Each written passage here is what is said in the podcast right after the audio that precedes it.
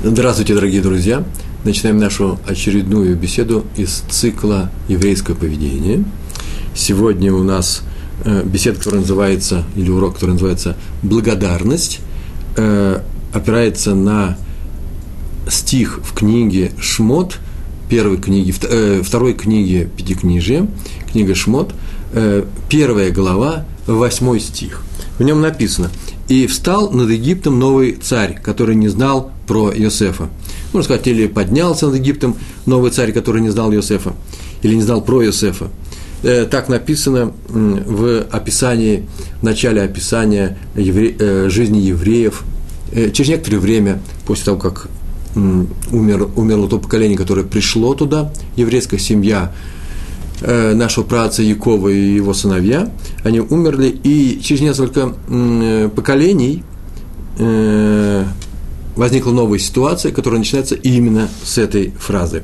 Поднялся над Египтом новый царь, который не помнил никаких заслуг э, Йосефа. Как мы помним, а мы-то помним, в отличие от царя, что э, Йосеф сделал много полезного для египтян, он предвидел, что наступит период голода, несколько лет страшного голода, а перед э, этими э, годами голода будет, э, будут очень, несколько лет, 7 лет очень плодородных, очень урожайных.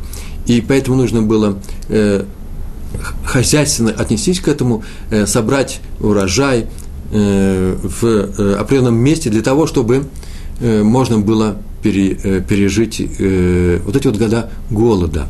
Он это сделал, он это предвидел в своем пророческом сне, за что и получил от фараона должность своего заместителя, он был фактически правителем всего Египта, и к нему переехали э, братья, семья его, личные братья со своими семьями, его отец – и вся эта очень интересная драматическая история их переезда туда, в Египет, спуска, как мы говорим, из высокой стороны Эрц Исраэль, высокой в духовном плане в Египет, она описана в, в, э, заключительных главах книги Берешит. Теперь начинается новая книга Шмот о состоянии евреев, которые оказались в тяжелом положении, потом оказались совершенно в лютом рабстве, как мы знаем, э, послал Всевышний в Египет спасать своих, выводить из Египта своих братьев Моше Рабейну, Моше нашего учителя – он туда пришел, и вот эти вот все, э, все события, связанные с выходом евреев из Египта, они э, описываются в первых недельных разделах книги Шмот. Мы об этом, кстати, говорим в, в книге, которая называется «Пасхальная Агада», Агада Шель Песах, которая читается целиком, она небольшая, целиком за за трапезой в первую ночь Песаха. Исход евреев из Египта. Из Египта мы об этом упоминаем в своих молитвах каждый день. Настолько это было большое фундаментальное событие. Мы об этом знаем. Так вот, начинается вся эта история с такой простой фразы. «Встал над Египтом новый царь, который не знал про Юсефа». В принципе, нам об этом можно и не говорить. Кто зачем-то это говорит. И вот это является темой нашей, э, нашей беседы. Э, почему? Потому что сказали мудрецы Талмуда – Вавилонского Талмуда, трактат Ирувин, 53-й э, лист, и э, трактат Сота, 11 лист. Там так написано, который не знал про Юсефа, э, там м, объясняется эта фраза, и мудрецы сказали, объяснили, трактовали, который не знал про Юсефа, притворился, будто он не знает. На самом деле он прекрасно знал. Тем самым на, наши мудрецы отметили, предупредили нас о том, что э, необходимо быть, нельзя быть не недопустимо быть неблагодарными людьми. Сама Тора э, об этом пишет прямо, явно с осуждением. Э, но чем страшна неблагодарность, и об этом сказано как раз в Талмуде, тем, что она, в принципе, так в Талмуде наши мудрецы сказали, сразу пришли к результату. Они сказали, что она, в принципе, связана с отрицанием существования самого Всевышнего. Э, каким образом? Э, они так сказали, такую построили логическую связь. Тот, кто сегодня не благодарен другому человеку за то доброе дело, которое тот совершил в его адрес, в конце концов, обязательно будет неблагодарен Творцу за все, что тот сделал, э, сделал людям и делает, продолжает делать людям. То есть чувство неблагодарности, оно неизбирательно. Человек, который у которого есть такое чувство по отношению к окружающим, по отношению к каким-то людям, он говорит, он не облаг... один человек не благодарен другому. Э, не, не отвечает добром на добро.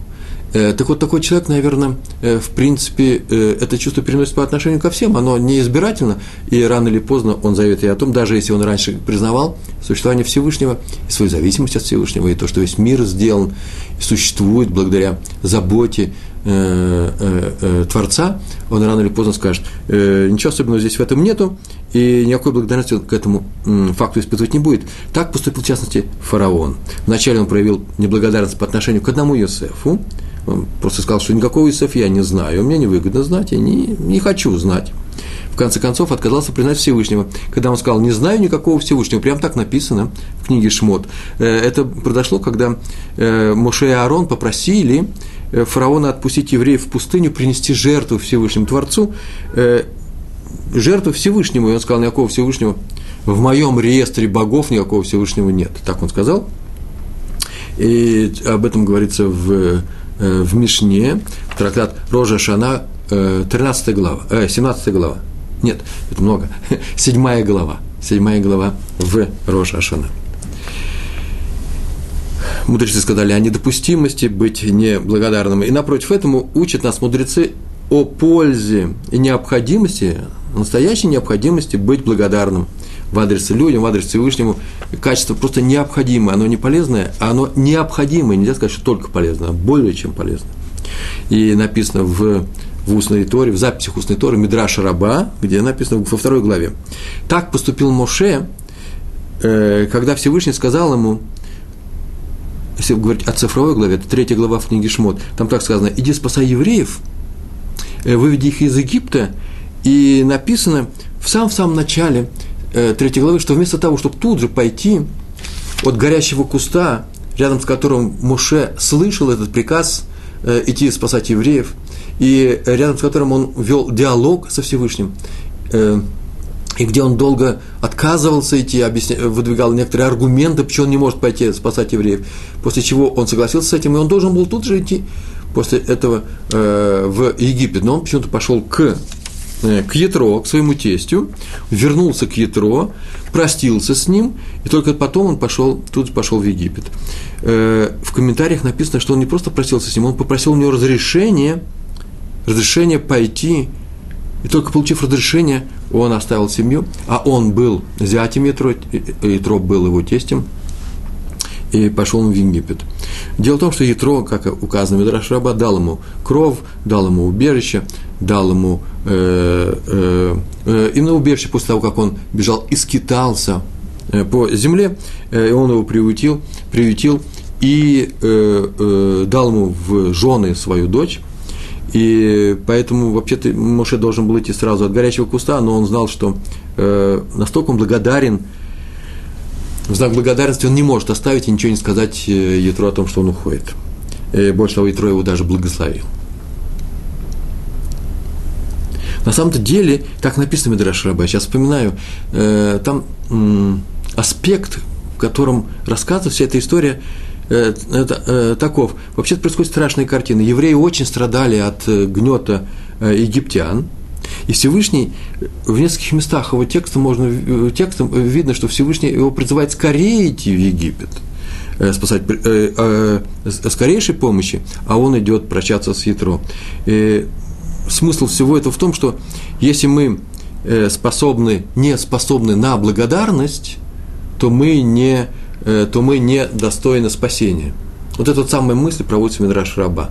Поэтому он не мог не проявить это чувство. Он идет спасать евреев, и поэтому он должен был отблагодарить Ятро за все то хорошее, что он ему сделал. И только тогда евреи получают возможность и гарантию э, свободы, освобождения, спасения. И еще, евреям было сказано в пустыне, после получения Торы. Это э, дальше в нескольких местах в, Торе написано, в Хумыше, в Торе, в Пятикнижии, что э, э, э, там такая фраза сказана, не гнушайтесь египтянами, то есть не презирайте их, не обижайте их. Почему? Потому что вы жили у них. Так сказано, в, Всевышний так сказал э, еврейскому народу. Э, на самом-то деле Э, мы жили там на положении рабов, нас обижали, есть страшные рассказы в, в Мидрашах, в устной Торе о том, что э, это были тяжелые годы страшного панического рабства. И тем не менее, э, почему-то говорится о том, что не обижайте египтян, потому что вы у них жили, будьте благодарными им за это.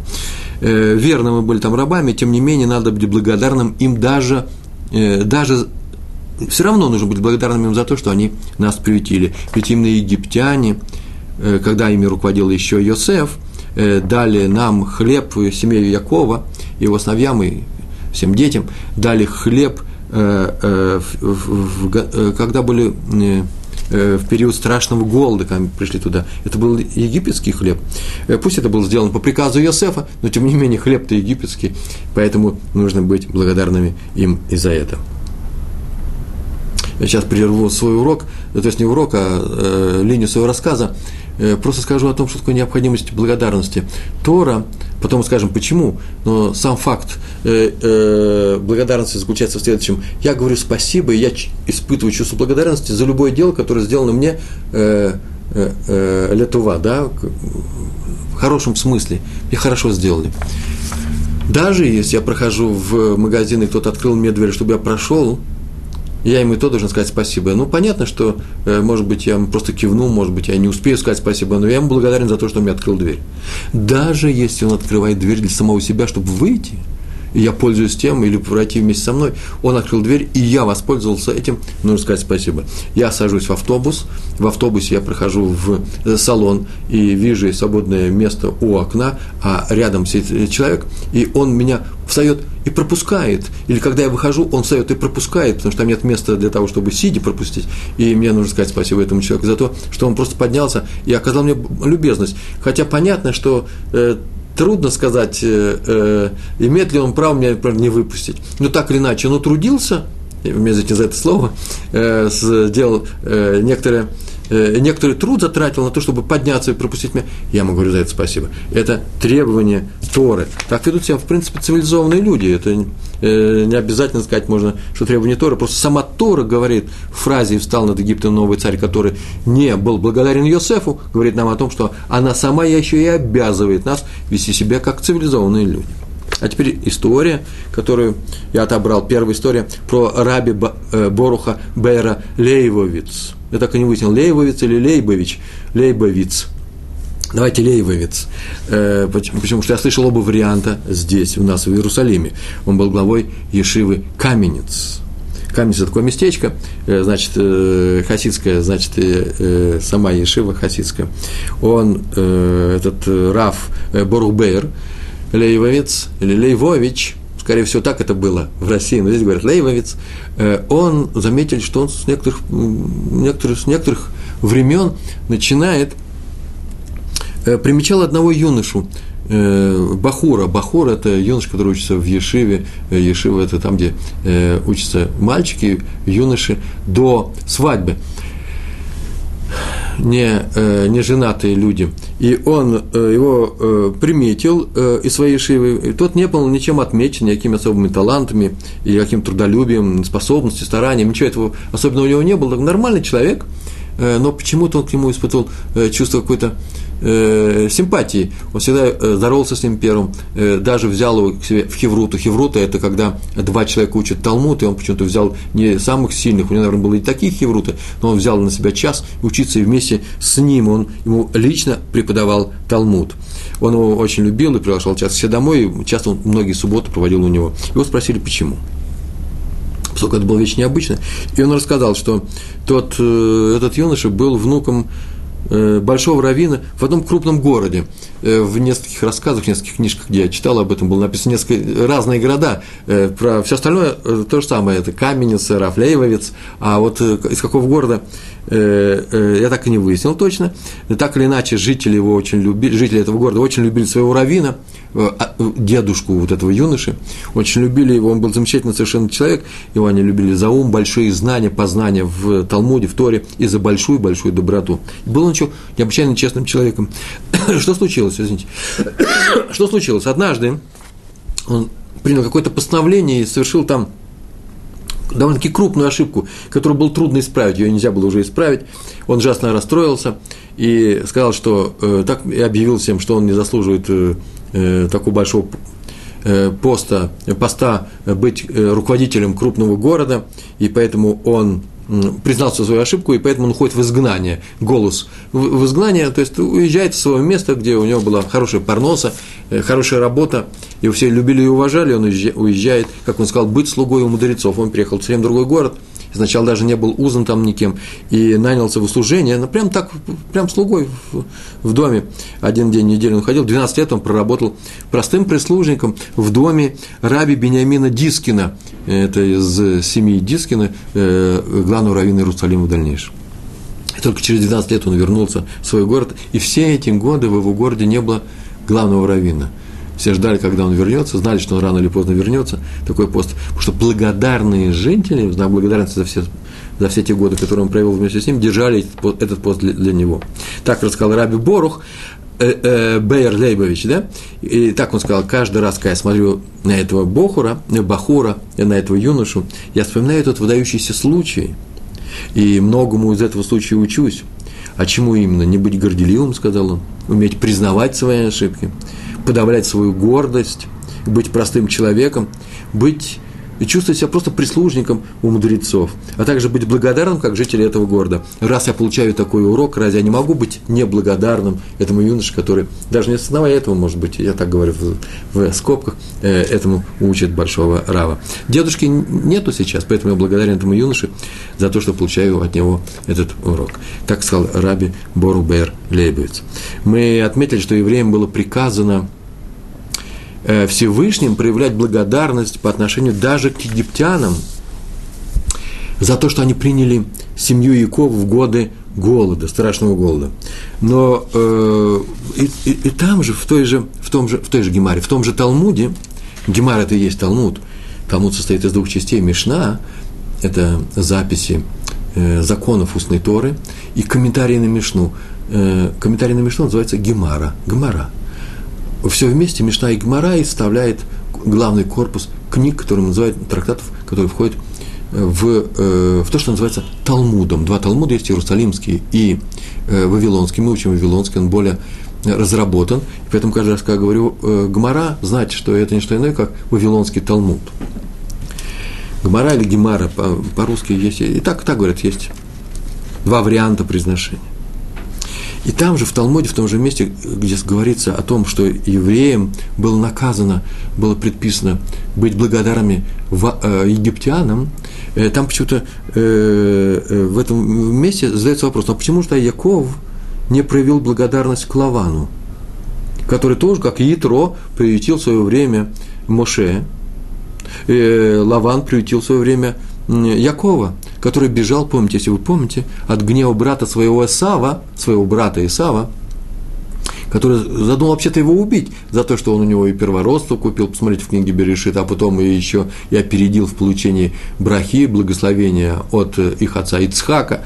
Так иначе он э, э, очень переживал за то, что его Яков обошел несколько раз, и поэтому был в совет своей матери, и по наказанию своего отца, который сказал, наказание в смысле приказания, который сказал, чтобы он пошел учиться, и он пошел, по, по, поехал на север учиться в Ешиве, в Ешиве э, Шема и Эвера, своих э, э, крупнейших учителей того поколения, после чего переехал к Лавану, не, не имея ничего, абсолютно ничего с собой, он приехал к Лавану и был встречен Лаваном, Лаваном э, э, тот его приютил, отдал, как и Ятро, Ятро отдал Моше одну дочь, а Лаван отдал э, всех четырех своих дочерей, так сказано, что не только Лея и Рахель, но и Билга и Зилпа тоже были э, э, дочерями Лавана – а других матерей, может быть. Э, так или иначе, он сделал то же самое. Почему-то Яков никакой благодарности к нему не, э, не проявил, ни за то, что он ему дал э,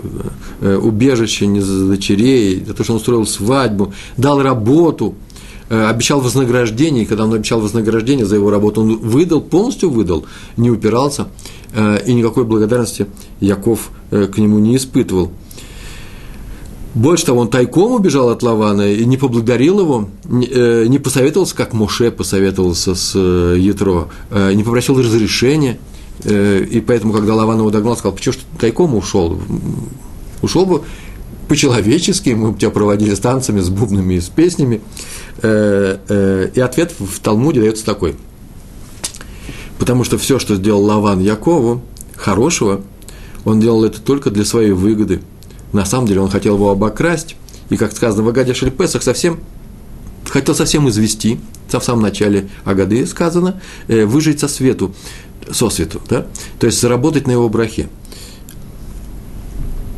Пришел Яков, принес его благословение, браха, и Лавану она была как раз нужна. Сам Яков ему не нужен был, когда он уходил, он сказал, зачем ты ушел, ведь ты же меня обокрал, потому что твои дочери – это мои дочери на самом деле, а твой скот – это мой скот на самом деле. Так он смотрел на Якова, как на э, человека, который ему лично не нужен, но который забирает его. Он смотрел на него как вора, будучи сам э, вором. Именно поэтому Яков упредил упреки э, э, Леи и Рахели том, что он бежит тайком, тайком от их отца. И они могли бы сказать, что он должен проявить благодарность Э, к их отцу. И чтобы они такого такого не сказали, он начал, пошел и посовеща, посовет, э, э, начал советоваться с ними на тему, э, он им сказал, в каких условиях он живет, как он работает, э, как обманывает э, э, Лаван, его, как он его э, обижает – до этого, наверное, он ничего не рассказывал, потому что запрещается лошонара, нельзя говорить о третьем человеке, если нет никакой пользы от этого. А тут была польза, он сказал, я думаю, что нужно уходить, да и Всевышний сказал, что нужно уходить, возвращаться мне на родину. Как вы считаете? Он сказал, если Всевышний сказал, мы уходим. То есть они приняли все его доводы. Э, таким образом, он э, сказал, что только благодаря так он сказал, только благодаря милости и помощи с, э, от Всевышнего мы, я и вся моя семья, и вы в том числе, мои любимые жены, избежали несчастья, остались живыми и приобрели богатство, а не благодаря Лавану, и они согласились. И вообще, чего хотел э, Лаван от Якова? Он хотел брахи, браха – благословение. Там, где евреи, там приходит благословение, так было сказано. Авраам в самом начале, иди в ту сторону, которую я покажу, в самом начале, лехальха. И еще неоднократно это говорилось о том, что благословляю, благословляющие тебя будут благословлены. То есть, тот, кто благословенный. Тот, кто благословенный, тот, кто тебя принимает, кто принимает еврея, так было сказано Всевышним, у того будет успех и удача. И это и нужно было людям, которые э, встречались э, с евреями э, в ту эпоху, да и сейчас, э, и в наше время, наше благословение осталось с нами. И э, э, примеры. Фараон не хотел отпускать евреев, если мы знаем, он не хотел отпускать евреев, очень часто говорят, потому что они были рабами у него, а рабов кто от бесплатного труда отказывается. Но это не совсем так, он не хотел отпускать евреев из-за благословения, которое с ними пришло в его страну. Лаван то же самое, он не хотел отпускать Якова, потому что как только он уходит и благословение уходит, он прекрасно это знал, так оно и произошло.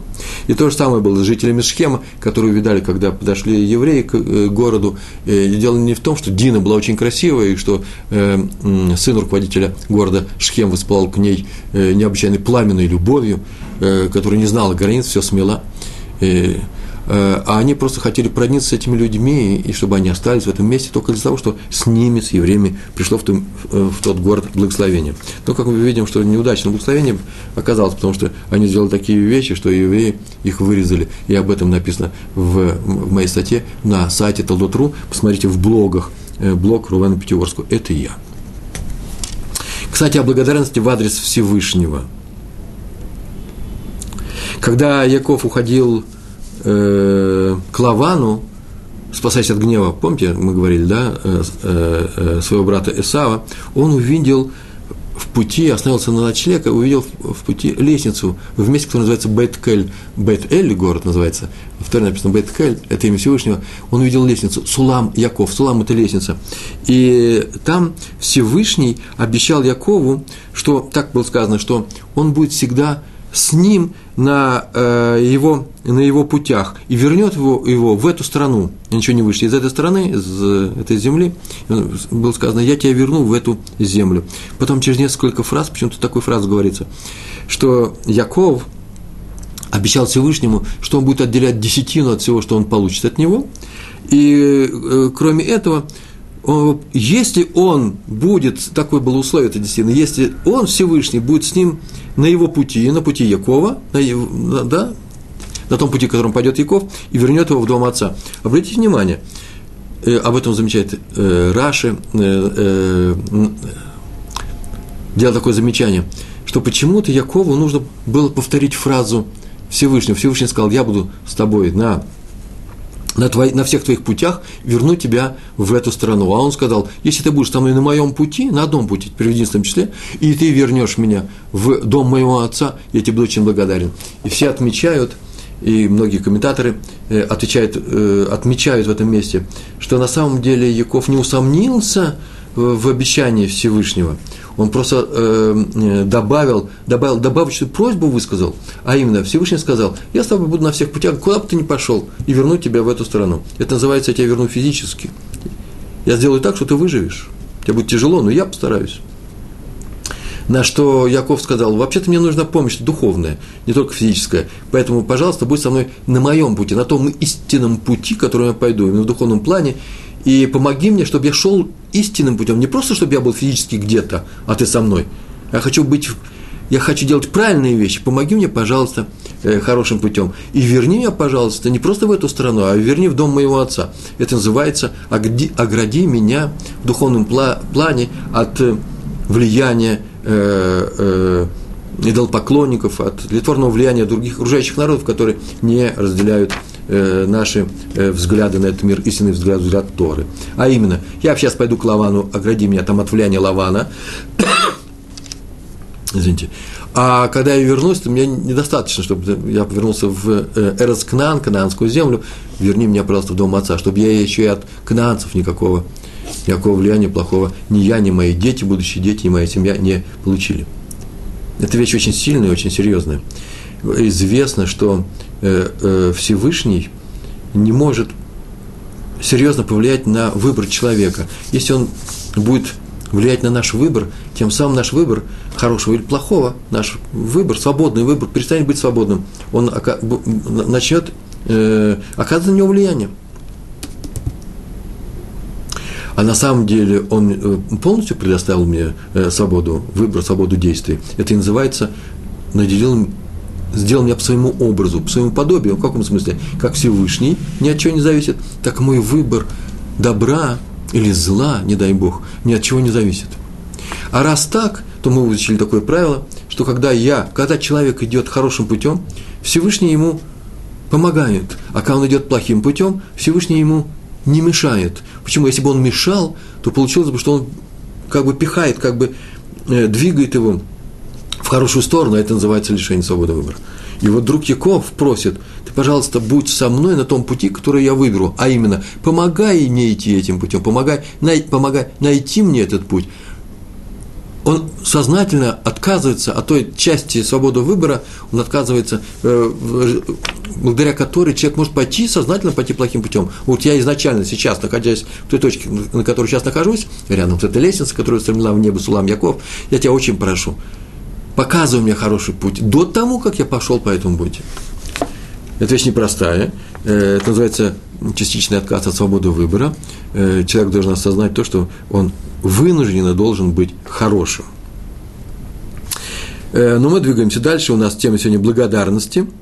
И мы говорили о том, что он попросил духовной помощи от Всевышнего, духовного, духовной защиты – и на самом деле, ну, предположим, что мы с вами переезжаем в другую страну. Прямо сейчас мы, хотя мы сейчас находимся, может быть, многие из вас в другой стране, но вот я представляю себе, э, как э, кто-то здесь, в Израиле, еврейская семья, русскоговорящих евреев, понятно, других мы не знаем, э, собирается уехать в Канаду – и э, я прихожу навестить своих друзей, это мой ученик, э, и мы на, наладили связи с Торонто и сказали, э, я нам нашел, где ему там учиться, этому молодому человеку, совершенно замечательный человек, но в силу некоторых обстоятельств он должен туда переехать. О чем сейчас должны молиться? Он, мне говорят, ну дай благословение. Я могу дать благословение, э, и серьезно раввин мог дать благословение. А что мы просим? Что мы просим Всевышнего перед переездом э, из России в, или из Израиля в Канаду, предположим? Э, туда, где нас ожидает явно, ожидает лучшая жизнь. Я, например, сегодня должен пойти и получить благословение. Сегодня уезжаю в город Саратов из Иерусалима. Э, не за хорошей жизнью, а за тем, что там ну, есть просто определенная работа на целую неделю. И я там должен выполнить некоторые функции учителя, Торы. и мне тоже нужно благословение. Но понятно, что это благословение совсем другого характера. Когда я уезжаю всей семьей, человек попросит меня благословения, слушай, у меня там работа должна быть, я еще не устроился, э, э, хорошая школа, э, много чего там должно быть. Э, э, Рэбу, дайте мне благословение. А что мы просим? Материального благословения, как Исав, или духовного? Вот если нас в большей степени интересует духовное благословение, мы сейчас поступаем как Яков, который попросил Всевышнего, будь со мной на том единственном пути, который ты мне подскажешь, а именно на пути Торы.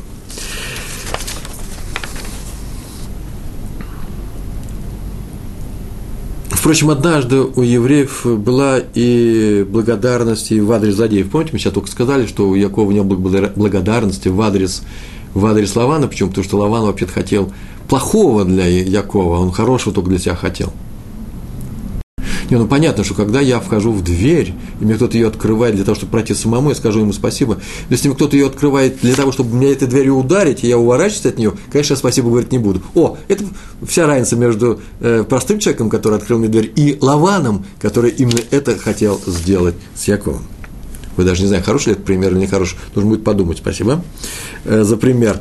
Э, что за пример того, как евреи были благодарны в адрес явных злодеев. А, это история про раби Мейера Шапира, я о нем неоднократно рассказывал, э, э, известнейшего талмудиста, известнейшего праведника, который жил в городе Люблин, и завел Ешива, называется Хахмей Люблин, мудрецы из Люблина.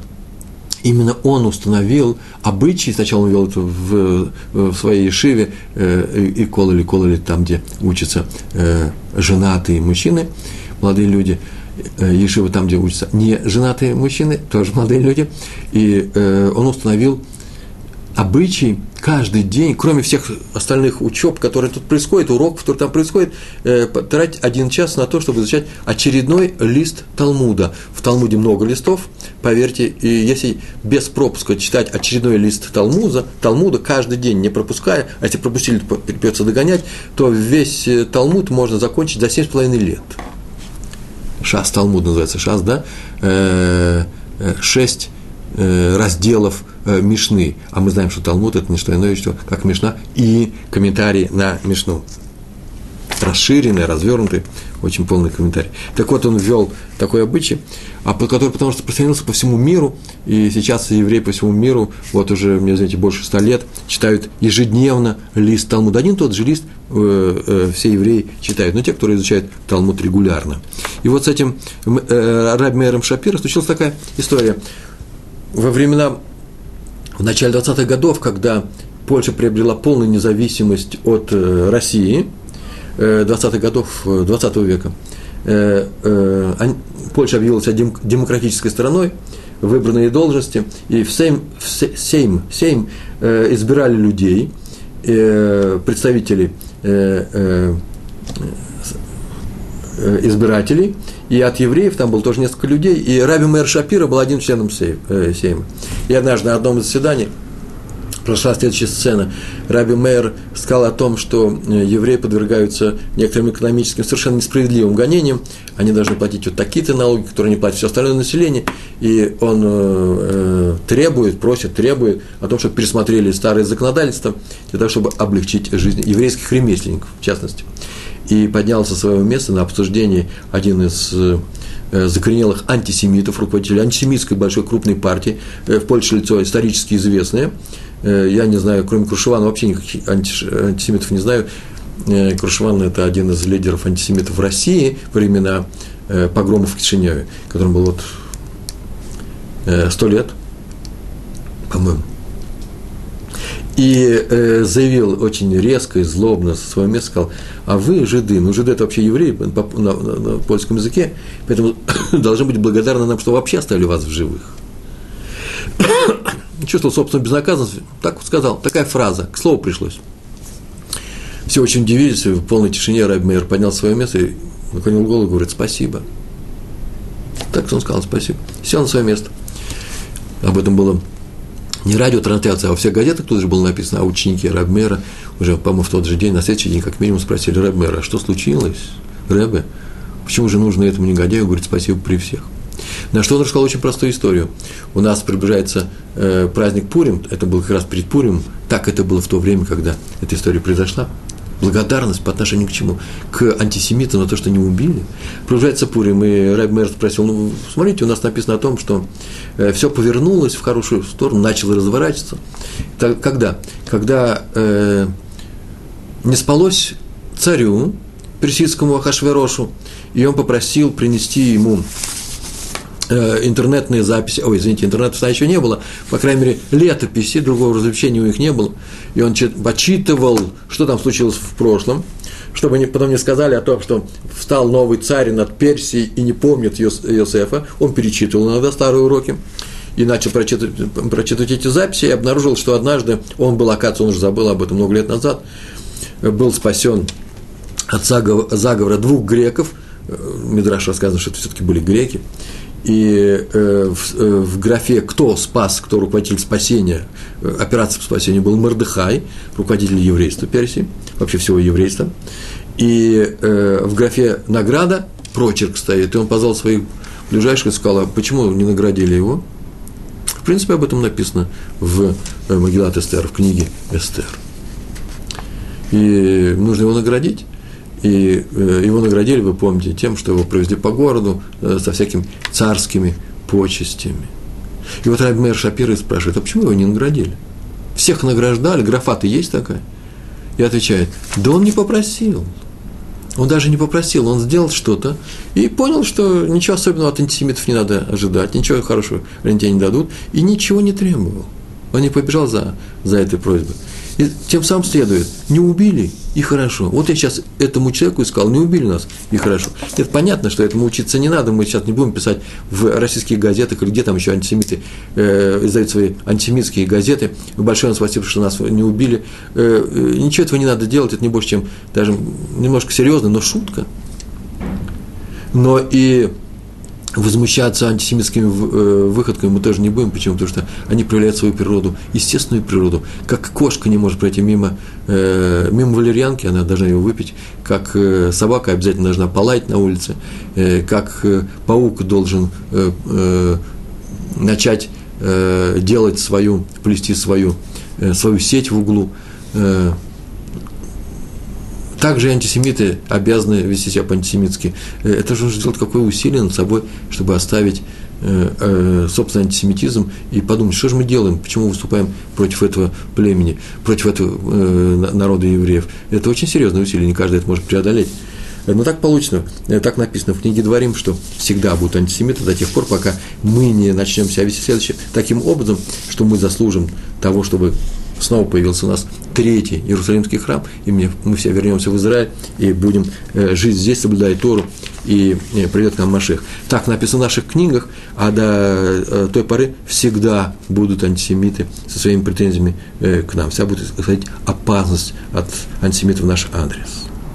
И еще о настоящей, теперь о настоящей благодарности есть еще один рассказ о рабе Арье Левине, иерусалимском праведнике, о котором рассказывает, что он учился в Ешеве города Слуцк у Раби Борхабера Лейвовица, именно как раз того, о котором мы сейчас только рассказывали, и Раби Ария Левина, о котором рассказывает много историй, историй, до его еще переезда э, сюда, в Иерусалим, э, он проявил себя как очень талантливый человек, и уже в 16 лет он наизусть знал весь Седер Нашим, Седер, вы помните, сейчас я сказал про шесть частей э, Мишны и комментариев на, э, на нее. Так вот, одна из этих частей называется «Нашим женщины».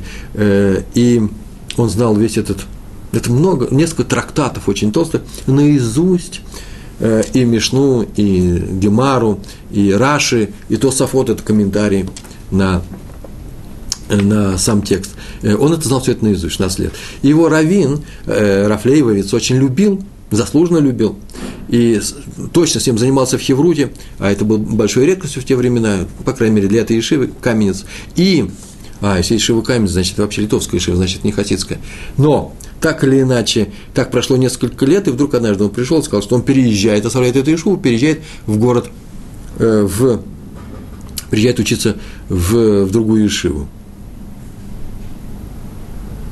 На что на что Рафлеевец спросил его, а в чем дело, почему. И тут рассказал, что э, он уезжает, почему? потому что ему стало тяжело здесь жить, он снимает э, квартиру, живет на квартире, не снимал, живет на квартире у одного человека, хорошего еврея, это был принято, так было принято в то время делать, что местные жители разбирали э, студентов Ешивы, шиботников, по-русски, если говорить, да, Бне Ешива, если говорить на иврите, разбирали их, и э, э, брали каждую свою семью несколько, одного или нескольких людей, давали им э, койку, и, может быть, даже один раз в день кормили. Все зависело от состояния. Так иначе, хозяин его квартиры, э, которому он очень, который, который к нему, к Раби Арье Левину очень хорошо относился, даже любил, он э, начал делать очень странные вещи. Вообще он считал его талантливым, но он начал уговаривать его учить русский язык, немецкий, науки, изучать некоторые вещи для того, чтобы потом остаться не в Талмуде, не только в Талмуде, а расширить свой круг. Азор он говорил, поехать, может быть, в Петербург учиться, это было тяжело, поехать в Берлин учиться. И он каждый день с ним на эту тему говорил, ему было неудобно, нужно было вообще знать э, Рава Левина, которым не может не прервать ни одного разговора. Он ни на одну секунду не усомнился в том, что он хочет продолжать. Извините. Хочет продолжать учиться, учить только, только Талмуд, только Тору. И говорил этому хозяину, но хозяин думал, что он его за два года уж точно, точно перетрет. Есть такое выражение, я слышал недавно, сказали от своих учеников, точно его переубедит, и поэтому сейчас он понял, что сейчас это сопротивляться уже совершенно невозможно, и, и поэтому он должен уехать в другой город. А почему ты не уехал раньше, спросил его Раф Лейбовец. Он говорит, ну как же, я не могу, я же тем самым обидел бы хозяина квартиры, он ко мне так хорошо относился, это же проявить чувство неблагодарности по отношению к нему. И поэтому он два года терпел, когда уже стало невозможно, он от него уехал с благословения Рава Леевица. Э, еще одна история, теперь уже о Хофицхайме в городе Воложен. А, кстати, между прочим, Рав, Рав а, э, Левин собирался приехать как раз из э, Каменца в Воложен э, учиться, крупнейший Ишива того времени. Так вот, руководитель Ишивы Оэль Яков в Нейбраке – в, в своей книге Раби Александр Иуда Познерсон э, написал о том, как он в молодости учился у Хофицхайма в Воложен. И был там такой интересный обычай. Хофицхайм, это 20-е годы был, он уже был достаточно старый, в конце 20-х годов. Слабый, старый человек, медленно ходил, тихо говорил. И был такой у них обычай, э, перед Минхой в субботу надевать на Хофицхайма длинный такой капот, длинный фраг. Специально он там висел э, всю неделю, и оде, э, надевался этот фраг только перед Минхой субботу. И надевал как кто-то из очередных бахурим. Подходил Хофицхайм, говорит, помоги мне, сынок, пожалуйста. И это считалось большим почетом. И он брал этот фраг и надевал на него. И сын говорит, спасибо, благодарю. И как-то приболел Хофицхайм, и как раз в это время и досталось Э, э, Раби Александру Иуда э, Познерсон, так написано, к Александру подошел, совсем молодой он был, и сказал, чтобы он ему помог. Но вот поскольку он приболел, он сказал, ну, сегодня немножко поаккуратнее, что-то у меня кости ломит, так он сказал, сынок, бни. И то с максимальной аккуратностью надел на него этот фраг и помог ему облачиться в этот фраг. На что Хофисхайм вернулся к нему и вдруг сказал такую интересную браху, длинную браху, а в конце сказал ему, чтобы у него были долгие годы, чтобы он долго прожил. Так он прочувствованно это сказал. Настолько аккуратно все это сделал э, молодой э, Раф Александр. И так он написал свои книжки, и поэтому, как он сказал, так он рассказывал своим ученикам, а книга вышла после смерти его, и там было написано, что в примечаниях, я сам видел это примечание, и что на самом деле это браха и послужил той причиной, что Раф Познерсон э, прожил чуть меньше ста лет из благословения, из благословения Хофицхайма, который э, сказал это благословение в знак благодарности за то, что тот надел на него этот фраг. И, э, Раби Даниэль Маклем в своей книге, Даниэль Маклем на книге было написано, я там прочитал, что он задает интересный вопрос, а где граница благодарности, временная граница? Ну, кто-то мне сделал что-то хорошее, сколько времени надо испытывать это качество, это чувство, помни добра, которое, которое тебе сделали? Хороший вопрос, совершенно неожиданно. Я, например, до этой фразы даже и не, мне в голову не приходил такой вопрос. А на самом деле, сколько можно носить в себе эту благодарность? И отве, э, он таким образом ответил. Кстати, речь идет не просто о благодарности, а, а о том человеке, кто дал тебе приют тяжелый для тебя час – Так, по крайней мере, написано в Шмот Раба, глава вторая. Как это сделал Ятрок, приютивший, приютивший Муше. Желаем только хорошее. Сделал то же самое Лаван, но не, не желая хорошего. Так вот, сколько времени Муше должен использовать благодарность, это чувство благодарности в адрес Ятро?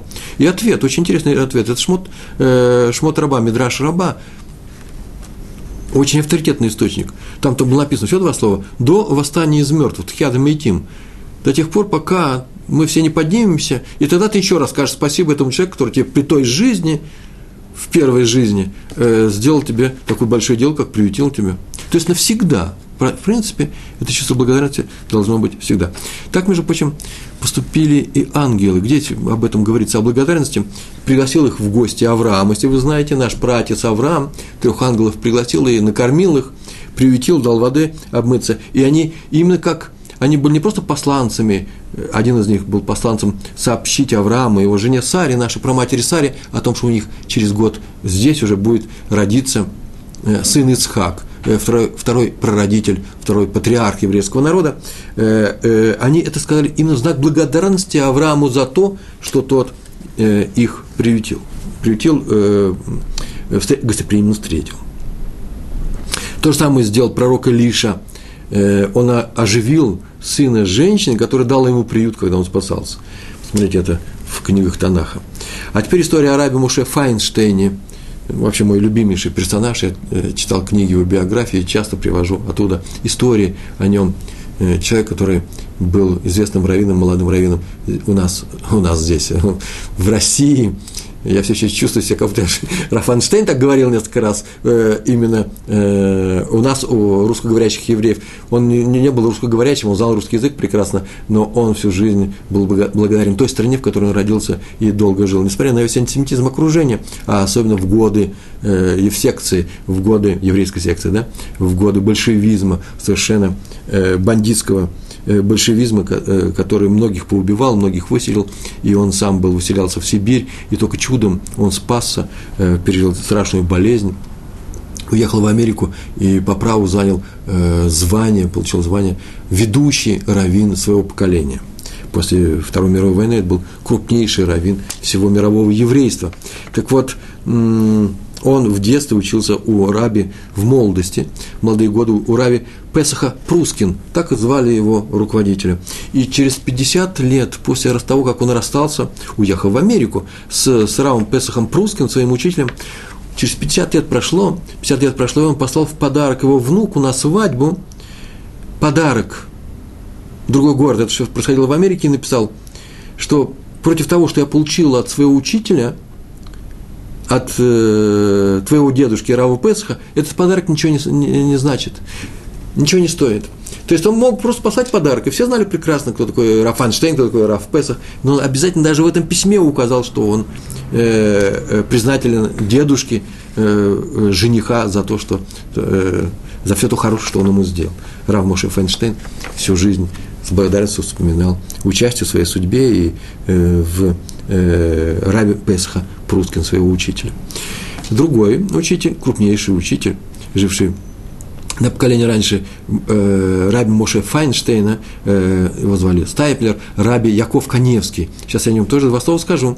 Он под старость, известно, даже не два, целых три слова сейчас скажу. Почему? Первое слово. Под старость он неоднократно, несколько раз навещал своего старинного приятеля, приятеля по Ешиве, который в это время Э, э, Стальпер жил в Нейбраке, а тот жил в Петахтикве. А за что? Почему? Он испытывал к нему тоже чувство благодарности за то, что когда они еще были молодыми, по договоренности, такая у них была договоренность, он каждый день его будил в полночь. Тот учился вечером, этот приятель, который сейчас старый человек живет в Петахтикве, он возвращался в, в то место, где они там спали, в общежитии, не знаю, и э, будил Стапера, который вечером ложился, в полночь вставал и шел учиться. Каждый раз в течение многих лет. То есть он делал автоматически, почему? Потому что он сам пришел. Но э, из-за этого, э, из так делалось годами и годами. И он поэтому объяснил, что когда он уже даже был старый человек, он не может не навещать иногда этого человека в Петактикве. И еще раз, второе, второе слово.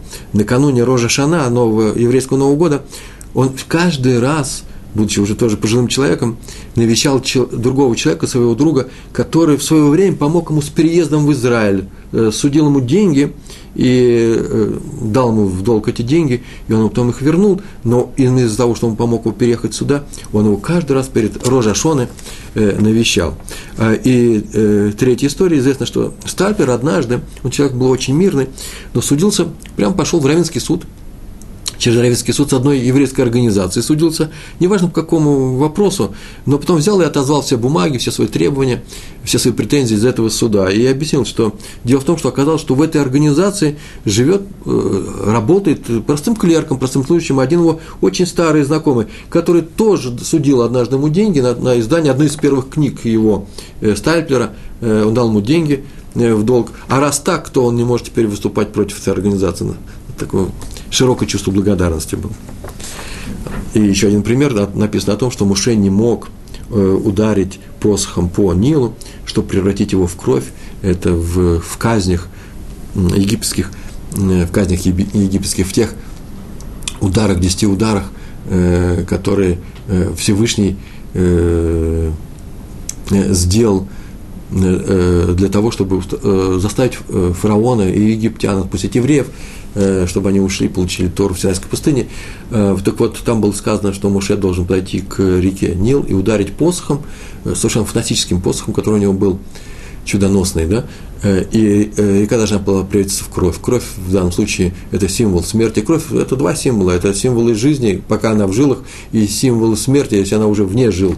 Так вот, э, убить реку. И Моше э, попросил Всевышнего разрешить ему не делать этого, а передать это, это страшное для него функцию, эту роль его брату Аарону, что Аарон совершил. Почему? Да потому что Нил в свое время, вода спасла Моше Рабейну когда он был маленький, и мать, э, э, спасая его от указа фараона, предыдущего фараона или того же самого, никто не знает, не указано, э, пустил его в маленькой лодочке, Тева называется, э, колыбельки, э, просмоленный по Нилу, после чего он попал в руки к дочери фараона и так далее.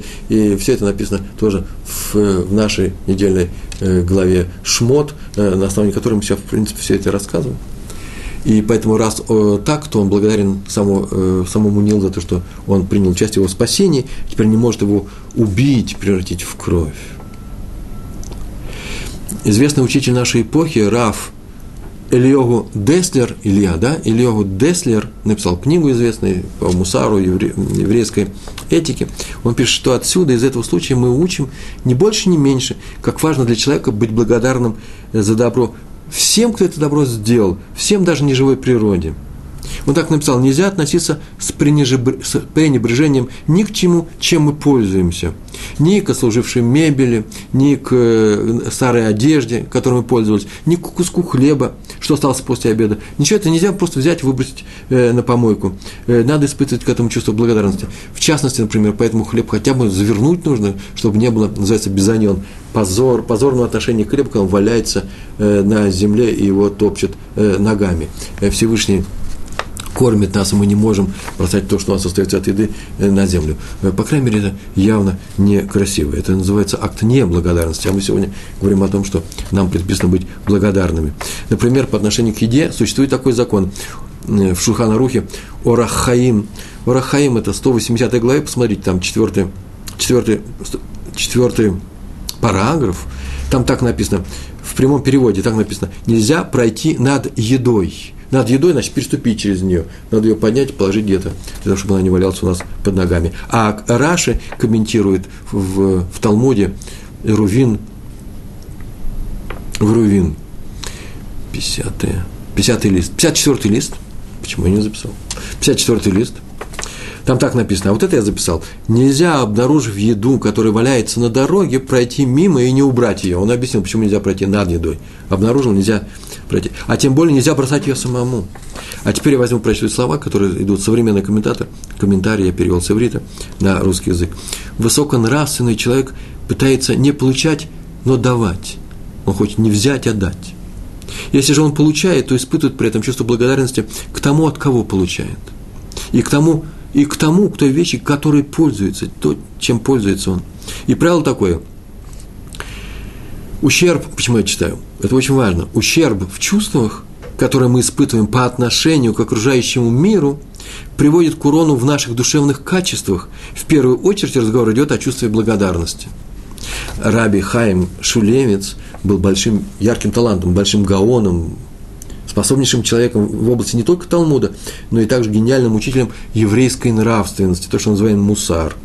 Э, были его книги, беседы, сихот. И по этим книгам э, записи разговоров его со своими э, студентами, студентами его Ешивы, а по, по этим записям сейчас вообще-то учится все, все наше поколение. Одной из центральных тем его учения было понятие о важности такого чувства, как благодарность. Он прям неоднократно пишет в своих беседах о том, что благодарность – это очень важное чувство. Только тот, как он пишет, кто испытывает чувство благодарности ко, вс- ко всем, оказавшим ему хоть какую-нибудь помощь, может называться человеком. Вы слышите? Только тот, кто испытывает, умеет испытывать чувство благодарности ко всем, кто помог ему, только такой человек имеет право называться человеком. Так написал Раф Хайм Шулевец – сказал Хайм Шулевец, и мы читаем его книги, э, его беседы. Уже находясь в преклонном возрасте, Раш Мулевец решил однажды присутствовать на свадьбе сына одного из э, своих первых учеников. Это было все в Иерусалиме и э, родные Раушрец воспротивились этому, сказали, что он уже пожилой человек, слабый здоровье. Он сказал, что я не могу не разделить радость с человеком, который сделал мне так много хорошего. Так он сказал и отправился пешком. Все это проходило в Нейбраке на хатуну, на свадьбу э, сына и своего ученика. А что хорошего сделал? Потом выяснили, что сделал хорошего этот тот человек. Оказывается, что когда Таишева переехала в, из Европы в Израиле, обосновался в Иерусалиме, все происходило в Иерусалиме, то комната, где давал уроки, тут та небольшая комната в одной из синагог, в одной из ишив в Иерусалиме, где давал уроки сам Раф Шулевец, долгое время вообще пустовал. Он приходил, садился и давал урок, там у него было один-два человека всегда. Потому что мало кто знал тогда еще здесь, в Иерусалиме, на каком уровне он дает свои уроки. Между прочим, уровень был совершенно замечательный. Он давал уроки по Талмуду, а потом обязательно в конце своего урока доставал, э, извлекал из текста несколько вещей мусара. Что нам нужно делать, как нужно нам поступать. И иногда вторая часть по времени потом выходил за рамки урока и продолжался целый вечер, и люди начали записывать, как появились эти беседы, начали записывать то, что он объясняет. Э, из Талмуда, просто из обычного текста, из законов, которые касаются экономических отношений между людьми и так далее, он вводил правила этические, этические. Так э, эта комната была пустая, и он так сказал. Шмулеец так, такую фразу сказал, я вот ее тоже записал. Представьте себе, говорил великий учитель своим ученикам, что этот человек вместе с друзьями, они садились прямо передо мной, 3-4 человека, и делали все, чтобы я не замечал, что за ними никого нет – он сам невысокого роста был, это большие люди сидели. Они ему задали вопросы, махали руками, чтобы показать, имитировать то, что здесь очень много людей. Он, э, понятно, что видно, что людей здесь немного, и он как-то однажды поинтересовался, откуда такая очень большая активность во время ведения урока. Потом активность куда-то пропала с тех пор, как начала комната заполняться людьми все больше и больше. И один из них сказал, что вот у нас руководитель нашей группы попросил нас махать руками побольше, чтобы, не дай Бог, отвлечь вас от того, что здесь никого нету, чтобы увлечь вас вашим же уроком, чтобы вы не расстроились и, э, ну, не обиделись на то, что мы еще не собрали всю эту публику, которая, как только узнавали люди, на каком уровне дает Раф э, Шмулевец свои уроки, тут же, уже кто-то приходил на урок, он же этот урок делал постоянным, не оставлял. Чувство благодарности испытали евреи также при переходе через море, когда море расступилось, и мы, э, мы, еврейский народ, запели песню, э, называется «Шира», э, чувство благодарности Всевышнему. Э, большинство, очень много молитв, это и есть не что иное, как запись простыми словами, человеческими словами той благодарности, того чувства благодарности, которое мы испытываем по отношению к своему Творцу, который не только помог нашему народу э, выжить труднейшие первые годы, еще с нашими працами, но и сопровождает его забота, сопровождает нас на, всей, э, на, на всем протяжении нашей истории. И это непростая фраза. Если вы думаете, что я сейчас просто простую фразу произношу, то, конечно, я просто расстроюсь. Значит, у меня не получается эта фраза. А именно, это же удивительная вещь. Мы на самом деле остались, в принципе, такими же, как во времена Авраама Авину, во времена тех людей, которые первый раз выходили из Египта. И все это в результате того, что нам Всевышний помогает. Но разве мы не можем испытывать чувство благодарности э, Всевышнему, который э, нам э, так заботится о нас? Кстати, между прочим, кто первый сказал Творцу, первый человек, первые люди, которые сказали спасибо, где это написано, это были сыновья Адама, первого человека, Адам решен, Каин и Гевель, э, они еще не знали, как выразить собственно, чувство этой благодарности. Они прекрасно знали, кто у них отец, как все это э, возникло. Они читали это не в книгах, про Ган Эден, они это жили в этой среде, это, это был антураж, а прям среда, в которой они жили, они знали, кому они должны э, сказать спасибо, но они в виде спасибо решили принести жертвы, э, сказав, как бы, ты даешь нам все необходимое для жизни, мы вернем часть того, что мы получаем от тебе, как в знак благодарности э, за то, что, как признательность показав, что мы понимаем, заботами кого мы живем. Еще есть один яркий пример, э, ну, яркое выражение чувства благодарности. Это Лея, супруга Якова. Урок у нас же кончается, но нельзя об этом тоже не сказать несколько слов. Дело в том, что Лея, получив четвертого сына, которого назвала Иуда, Иуда, тот же корень Моде, благодарю, спасибо. Она, все знали, что у четырех жен Якова будет 12 сыновей, значит, каждый из них получит по три – и Калей получила четвертого, видал, что она получила больше, чем ей полагается. И вот это чувство благодарности к Всевышнему вылез, в частности, в том, что она дала имя э, нашему працу, працу нашего колена, мы все иудеи, э, кроме тех, кто куаним, да, в нашей среде, мы иудеи, э, э, слово «спасибо», благодарение Творцу. Иуда – это и есть то колено, которое из благодарности к Творцу и появилась, из благодарности к Творцу нашей праматери. Э, и сказала она, возблагодарю Всевышнего, поэтому назвал его Иудой. Возблагодарю это ОД, благодарность ОДА, спасибо туда. Мы потомки Иуды, и поэтому в нашем уже имени э, заключается сама идея благодарности Творцу. Ну, на этом вот мы, наверное, сегодня и заканчиваем. Э, я, вас, э, э, я благодарен вам за то, что вы до конца пробовали вместе со мной на этом уроке. Я надеюсь, мы с вами продолжим эту необычайно интересную тему. Я буду стараться рассказывать ее на достаточно серьезном уровне. Я только могу пообещать, что я буду стараться. Большое вам спасибо. Еще раз всего хорошего. Желаю вам успехов в изучении Торы и в вашей жизни. Большое спасибо. Всего хорошего. Шалом.